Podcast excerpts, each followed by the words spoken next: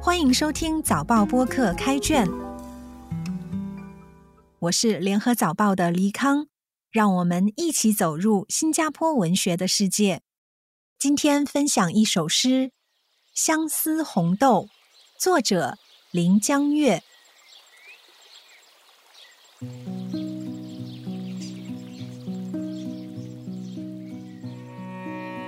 相思红豆。相思树与红豆树相互交错之后，有着难言之隐，也迷糊在辨识距离。尽说那王维的相思红豆，悠悠忽忽，荡漾着人们的思绪，从远古的年代流传至今。想起那开着小黄花、昔日云南园里的相思树。印象深刻的树身树影，却不曾孕育过相思红豆的信息。可那伫立郊野的红豆树，却洒落满地相思，让人捡拾，尽把相思意念托付在红豆心田里。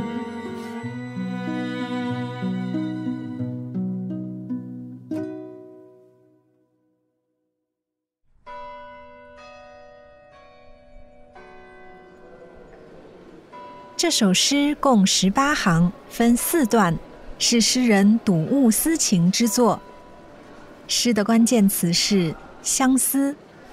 诗的第二段提到，竟说那王维的相思红豆，悠悠忽忽，指的是唐代诗人王维的诗作《相思》。红豆生南国，春来发几枝。愿君多采撷。此物最相思。此诗借咏物而寄相思。另一题为《江上赠李龟年》，可见是眷怀友人无疑。全诗语言朴素无华，表面是主人相思，背面却深寓自身相思之重。诗的第三段与上一段的时空有极大的落差。诗句描述想起那开着小黄花、昔日云南园里的相思树，从南国到南园，时间相差一千三百年，地域跨越两千六百公里。诗中提到的树是成长在南阳的相思树。王维在诗中提到的红豆。又名相思子，是一种生长在岭南地区的植物，结出的籽像豌豆而偏扁，呈鲜红色；而长在云南园里的叫耳夹相思树，花为黄色毛绒成穗，种子是盘旋状的荚果，未成熟时是青色，成熟后则转为黑色。这两者是不一样的。不过，他们都被赋予相思之名，而让人有所联想。在南方的岛国，曾经长满相思树的地方，稍有年纪的人都知道是当年的南洋大学，今日南洋理工大学的校址。流传甚广的诗句“山山皆秀色，树树尽相思”，可以概括当年的景观。因为消失，所以怀念。因怀念而有所思索。诗人潘寿写于一九八六年的七绝旧体诗《重过南园》，作如此描绘：“风貌南园盼昨今，旧宗路断已难寻。结疑一树相思在，更与何人展绿荫？”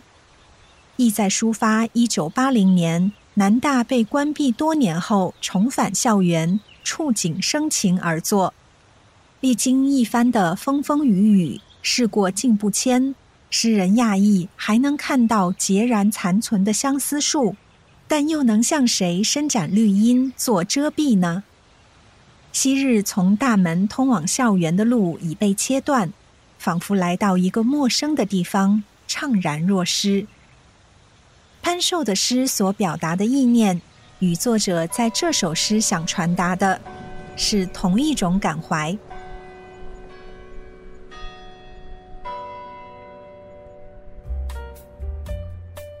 开卷每逢星期四更新，节目中的作品可以在联合早报找到。